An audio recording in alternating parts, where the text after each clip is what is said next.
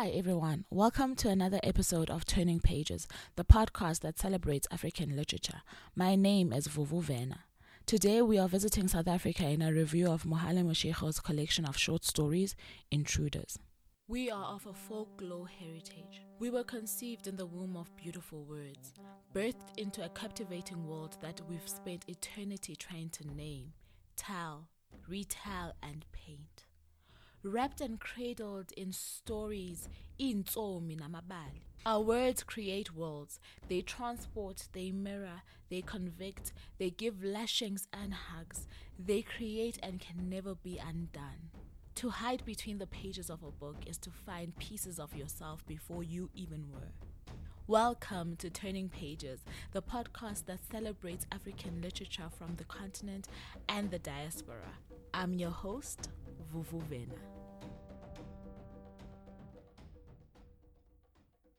I first mentioned Mohale on the podcast on episode seven when I reviewed her debut novel, The Yearning.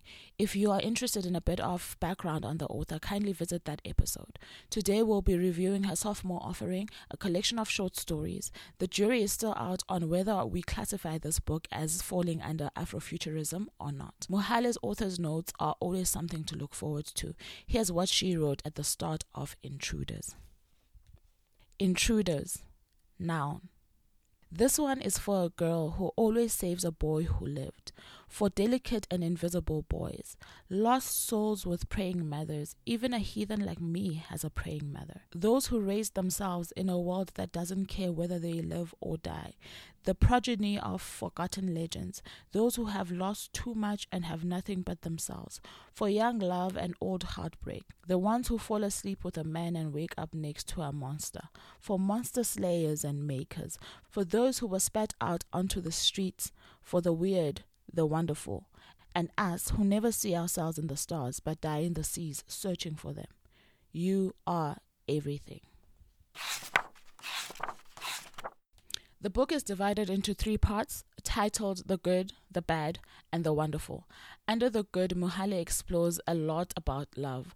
The love a parent has for a child, a friend for a friend, lovers, and siblings. It's a sacrificial type of love that she explores. Each story demonstrates a loud and selfless love. Under this section, Untitled One is my favorite story.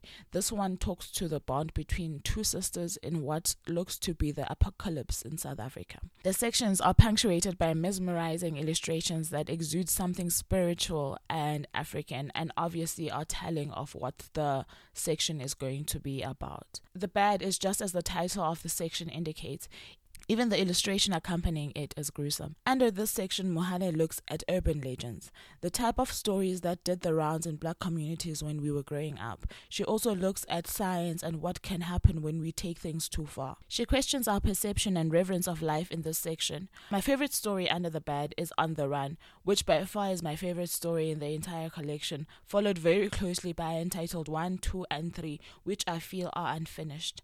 We can only hope that Mohale has a vision for this story specifically, whether it's to explore how it goes as a standalone or perhaps it can be turned into something visually incredible in a television series. It's a story that one can't help but feel needs more time. Under the Colorful, Mohale talks to the fantastical magic of girls and women.